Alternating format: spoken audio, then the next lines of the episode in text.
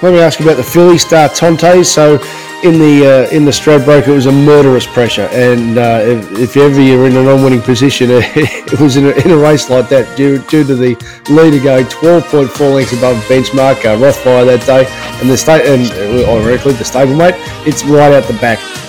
It though uh, ran well relative to that race. Has it got more to come from that performance? Yeah, I, I, I really feel it does, Ralphie. I thought that was a top run. See the way the horse closed that day? 5.1 above between the 8 and the 4, and 5.3 above last 400. That's how explosive the horse is off that type of speed. Now, you might lose a little bit of that power over the, over the last 400 to 800 meters if you have to use a little bit more fuel, but you won't have to use too much because all you've got to do is get your position. Ralphie, can't help but warm to Snap Dancer and Star Tontes. They're, they're the two that I'm really hot on. But Snap Dancers with the lead here for Lacerman trying hard. Star Tontes is flashing home late. Star Tontes and Snap Dancer. Star Tontes has won. Star Tontes from Snap Dancer.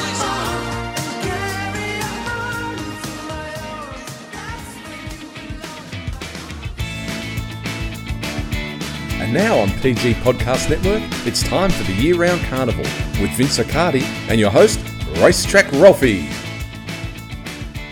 G'day, thanks so much for checking out our year round carnival review of the big meeting at Eagle Farm on Saturday, Tats Tiara Day, little bit of head wobble, we're pretty happy there. Audio there, courtesy, of course, Sky Racing, David Fowler's call of the Tats Tiara, the last Group 1 of the Australian racing season. Vince Accardi from Daily Sectionals. Morning, mate. Good morning, Ralphie. How are we on this magnificent morning? Uh, to be honest, still shadow boxing from Saturday. That, that was a, a great result with uh, with Star Tontes getting up uh, late. Wowee, that, uh, that gave us a bit of a shout to Snap Dancer out in front. It was it was a terrific race to watch. It was a terrific race to watch. Very, very in, enjoyable. Funny about the track, though. I don't know if the track was uh, as on point as it should have been. Yeah, okay. Well, that's my opening question. Let's uh, let's break it down. Well, certainly had a bit of the Caulfield sort of feel about it, coming around to pretty much from inside the 800 metres all the way until you sort of reach that 500 metre mark. That track was definitely on the Intel at least 1.6 lengths below the standard, and we- I would have to say, just from experience, that's S5, S6 and then we we are sort of back on to that sort of good range, particularly over the last 200 metres, only because they had the opportunity, obviously, because where the rail was out so far.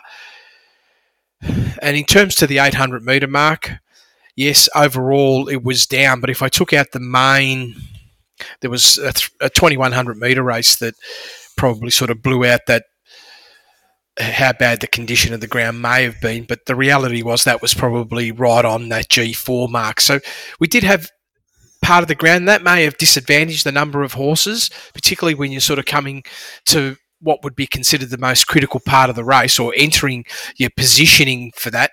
If you're starting to spin wheels because you can't handle that ground or you're overextending from the inside the 800 all the way to the 500, that's pretty much until you're getting up to that turn it's not going to be positive for you. So only one leader won, won on the day. That was Rebel Rama. But uh, as you touched on there, it absolutely walks. So really, that's going to disadvantage leaders if you're uh, going at pace through inferior ground. Absolutely. And that race there, through, it's ironic that you say that, Ralphie, through the most affected part of the track, it was actually the slowest through that as well. So it was, it was a, a pure conserving of energy all the way through. Well, let's get to the Tats Tiara. Obviously, a, a couple of races dominated the card quality wise as well. The last two races that we made pretty clear on our uh, preview podcast. And as always, uh, we can you can listen back if you didn't get our preview podcast. You can now listen back to it uh, free, unedited. We just put them all up afterwards. And and just before I get into the Tats Tiara events. I'm glad we did Queensland because it'd be fair to say our tail was between our legs uh, after Sydney. But you know, you never stop learning. And one thing we learned was uh, when, when there's complete bottomless tracks in Sydney, uh, we won't be doing those type of podcasts again because it, it was just raffle racing. And it really is because you're relying on so many things. Uh, There already are a, a number of things that are outside of your control, but that sort of becomes, I don't want to use the word diabolical, but somewhere near that because how, how can you work out what part of the track they're going to ride to, which which sections are heavier, how much overextension of exertion, but more than even beyond that, Ralph, is how hard it would have been for the trainers to be able Yeah. to get their horses targeted the way they need to be. And we've seen the, example, the Blue Jacket boys on one of the final days, they sort of come unstuck and, and might not have been because of their skills. It's got to do with the preparation of a horse and not being able to maybe train them the way you'd like to because their training tracks are just like bottomless. Actually, it's, you've touched on uh, something that, that's given me a reminder. So you're talking about the trainers Yep. with the jockeys. Now, Corey Brown said something fascinating on uh, Sky on Sunday, so we'll get, get to the Tats Tiara shortly, but while, while we're having a banter, he said something fascinating. And I think when someone says something unusual, it's been at the top level, take note, right? So, Yeah. so Corey Brown, obviously multiple, multiple Group 1 winning champion jockey over the years. And he said, I reckon the boys, for after ri- ri- riding on bottomless tracks for so long, he said, I've got no proof of this, but he said, my gut feel is they were so used to holding onto the horses' heads that when they got on the clean ground, a lot of them took a little bit of time to adjust to actually just letting a horse run and flow because they've been uh, holding onto horses' heads on bottomless ground for, you know, two months. Oh, no doubt about it. And and there's there's further proof in the pudding about. Of course, they want to hold on because that energy gets depleted so quickly Yes. on you know very heavy ground. and yours might have no chance after 400 meters. Fair enough. So um, uh, we always get our uh, ask our members if they'd like to contribute to the show. Let, let's start with Darren, who's uh, one of our great supporters. Enjoyed watching Star Tontes get home from an impossible position, second last in the Tats Tiara. Keen to hear Vince's breakdown of how the pace and sectionals played out. And Vince, I'm going to say as a starting point, what you've touched on with the uh, the ground of the 800. Watching it, I thought, well, they're going at a murderous speed.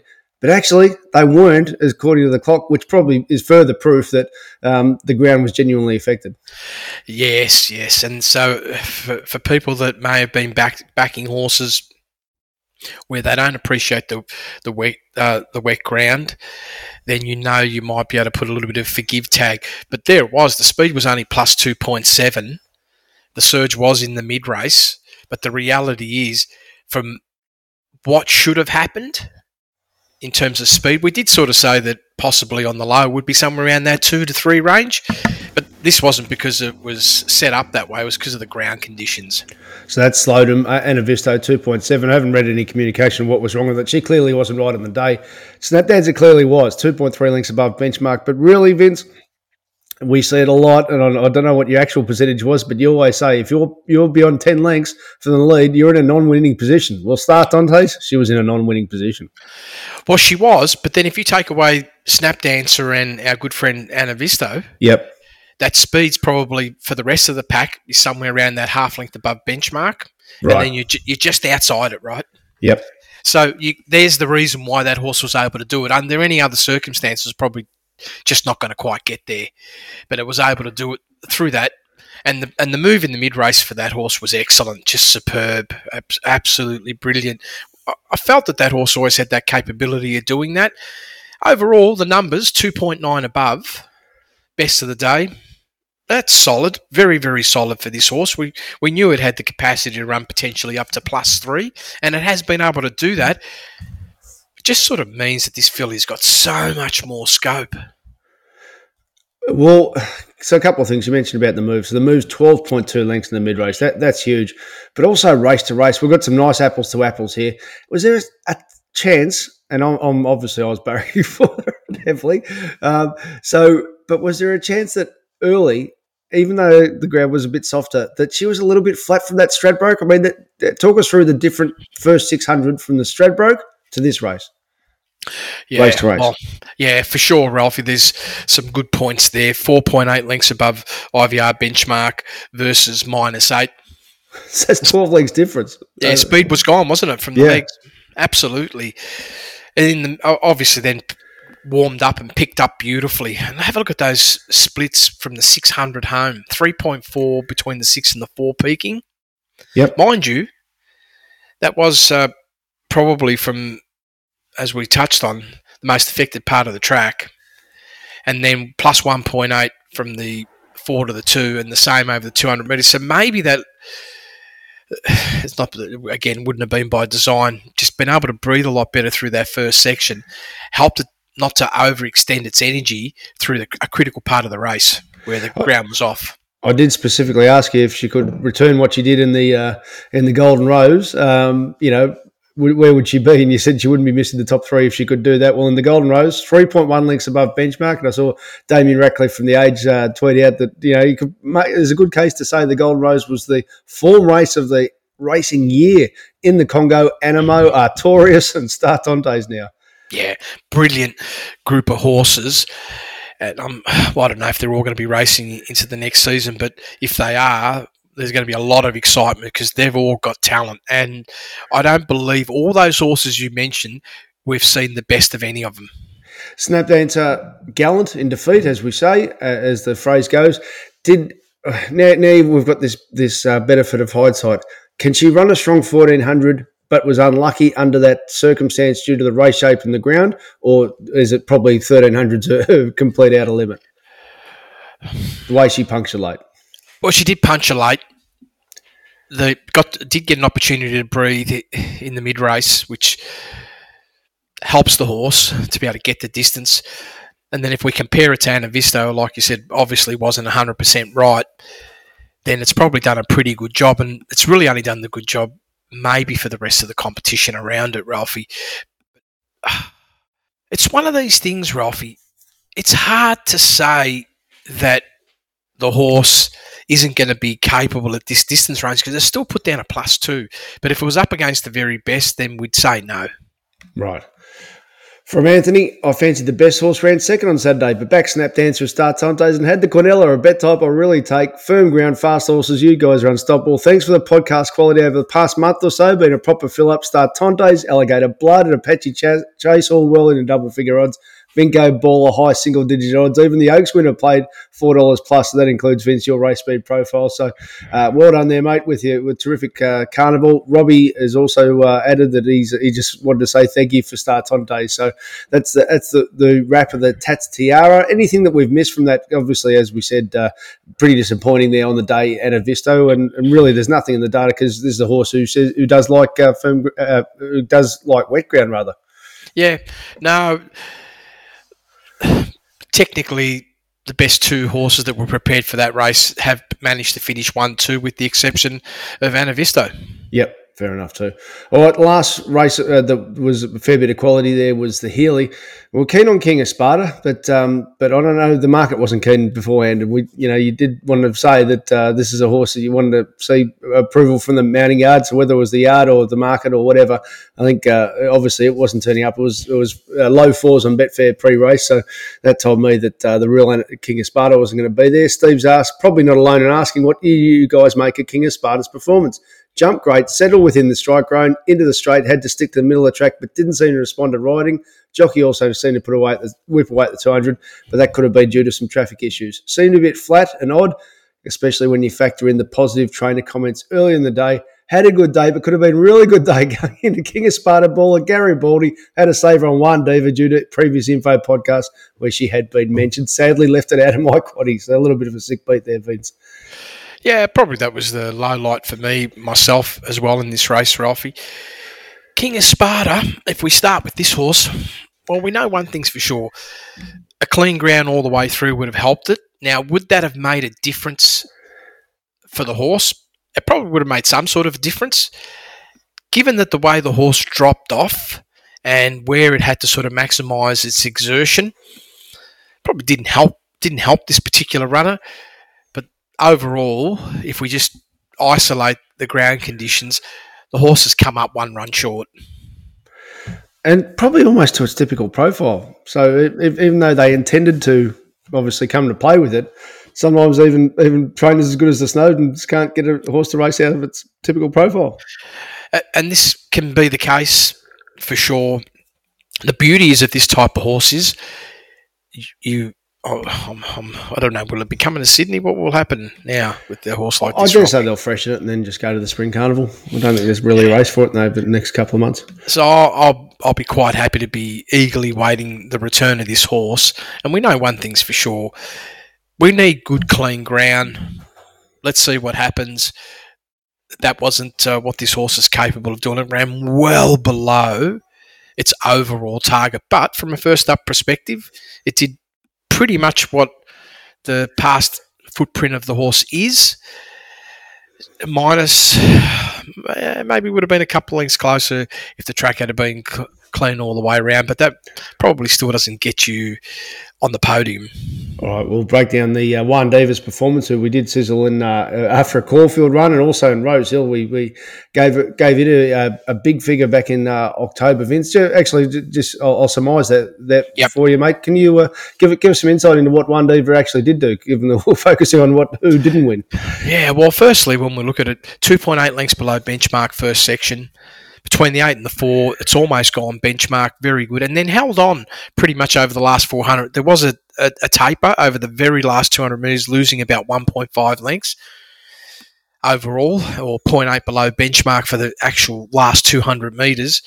From a scorecard point of view, plus 1.7, very close to that Rose Hill run at 1200 metres back in October of last year and was able to run that. So that's probably the low life for me. I'm disappointed that didn't find that profile for this horse for this particular race because that would have definitely elevated it right up into the, the charts and had it sort of prominent and a, and a genuine top four contender. But no, I didn't go there, Ralphie. I was probably extremely bullish on Baller and King of Sparta and just didn't feel that horse was going to be up to that. Now, sure, those horses may not have run to their their profiles, but the reality is this horse did, and was excellent on the day.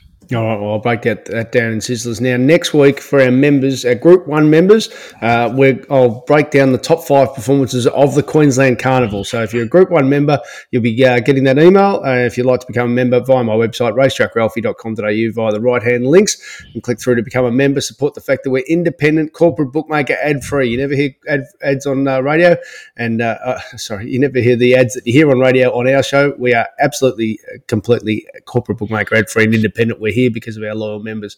We'll swing over to Caulfield, Vince. A couple of highlights to the eye, but firstly to the track itself.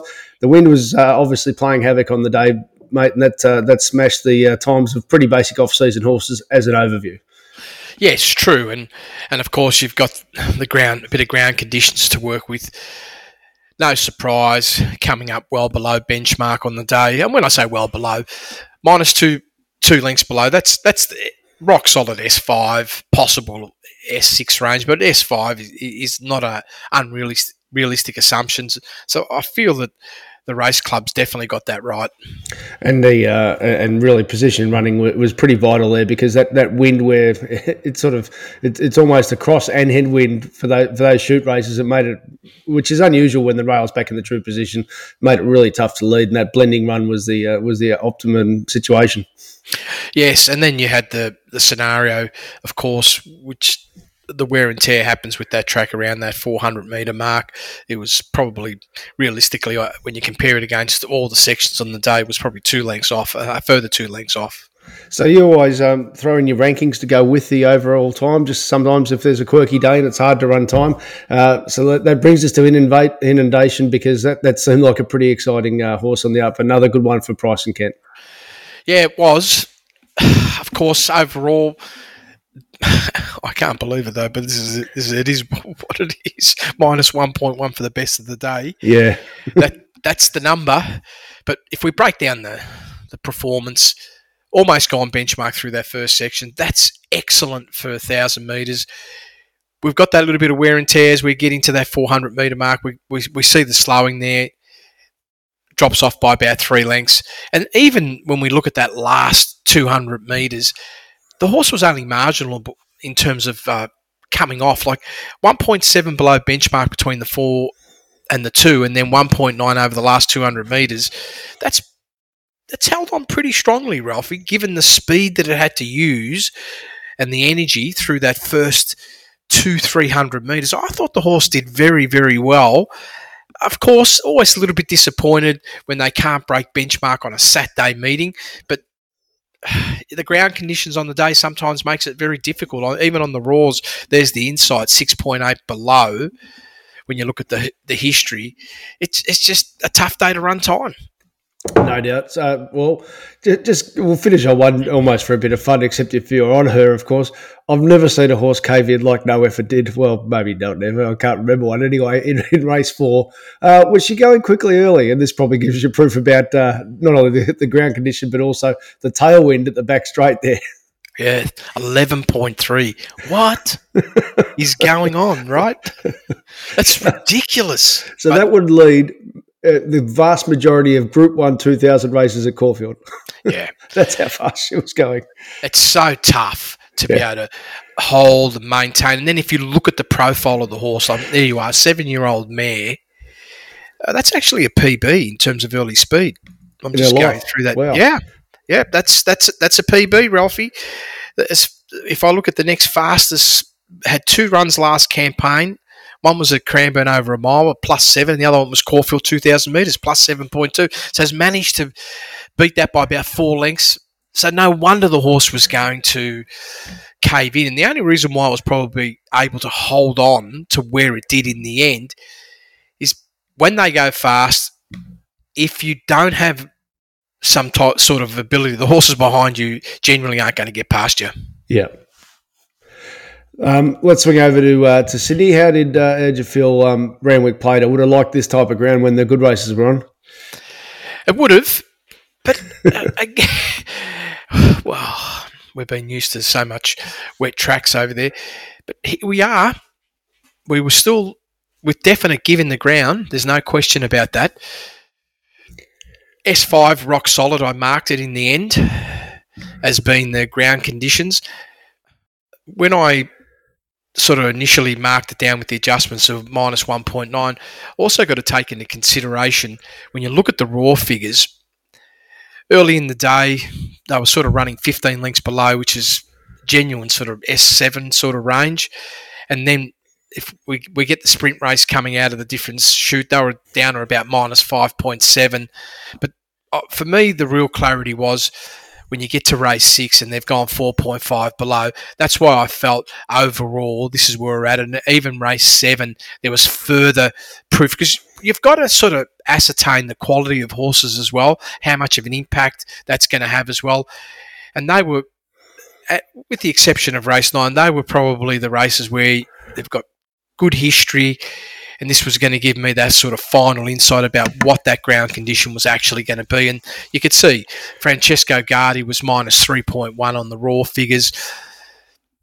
Sort of gave me that confidence. Okay, we're, we're, we're S5. Speaking of Francesco Guardi, and our Eagle Farm Sizzlers, minus 0.2 lengths below benchmark, ranked 11th on the day when it won uh, the uh, the second race there at Eagle Farm. And our Sizzlers, we rode imported uh, second local prep, who resumed in a blanket finish slow track Gosford with a midfield run just minus 5.3 lengths below benchmark to significantly elevate here on clean ground. Second up to 1400, matching his local PB set Rosehill 17th to 11th. That gives us great confidence there's more to come. And I went on to break it down there, but I said the sustained close nature of his clothes was seen by the best last 1200 of the day, and he's he's gone on, gone on with it here. He has, Ralphie. So he was a, he was always a good horse to genuinely consider as a what I would have considered the card to be a thin day for betting, but that yep. was one of a couple of runners that was hard to ignore, not giving this horse some sort of consideration, knowing its profile. Yeah, no doubt. And just as an overview, there, there's one with uh, whip down with Queensland back to Sydney with success. Is Chris Waller doing in Queensland, Sydney, what uh, what the great Johnny, Johnny Hawkes used to do when he had those big teams uh, for uh, for Darley back in the back in the nineties and noughties when Melbourne, Sydney wouldn't matter where, wherever they were, they could just go, keep on going up and down the highway and win. Yeah, I have no doubt about that. Waller's always been very good when he takes them to Sydney, uh, from Sydney to Queensland. But now that he's got that stable there, he's just gotten better. And oh, I don't know, maybe the next five or ten years he could dominate that in a very ferocious manner. There are a couple of very smart trainers in Queensland, but he's definitely looking like he could dominate both Sydney and Queensland in the near future. Uh, well, another trainer who did it with success there on the day was uh, Joe Joe Pride, who, uh, who sent uh, up to Eagle Farm with uh, without uh, without a result there, uh, leading and fading. Won the Civic Stakes at listed level. It seemed to get a soft lead on on on the visuals, and wow, the data says that's exactly what it got. Yeah, beautiful. How good was that, Ralphie? Coming from a race at Eagle Farm, going four lengths above, and then turns up here and runs eight and a half lengths below benchmark first section. So, how much energy are you going to have between the eight and the 400? That was the winning move. Being able to lead at a, a speed that's super comfortable. I mean, just have a look at its profile, with the exception of that Randwick bottomless track where it was nine, minus 19, 9 point, 19.7. Realistically, this horse's last 10 starts have been at least five to eight lengths quicker than that in terms of early speed. So that's massive leader advantage Oh, there. huge, huge advantage. I have no doubt they would have been very, very happy with that, and the horse horse did a good job. All right, well, I'll be breaking down Oscar Zulu. I know that for Sizzlers because they Yep. couldn't have done much more from that from that position uh, for sure. Uh, we've got finals day at Flemington this week. Rosehill's got a good card as well. So if you want Vince's work via dailysectionals.com.au, if you want mine via racetrackralphie.com.au, thanks so much for checking out Year Round Carnival.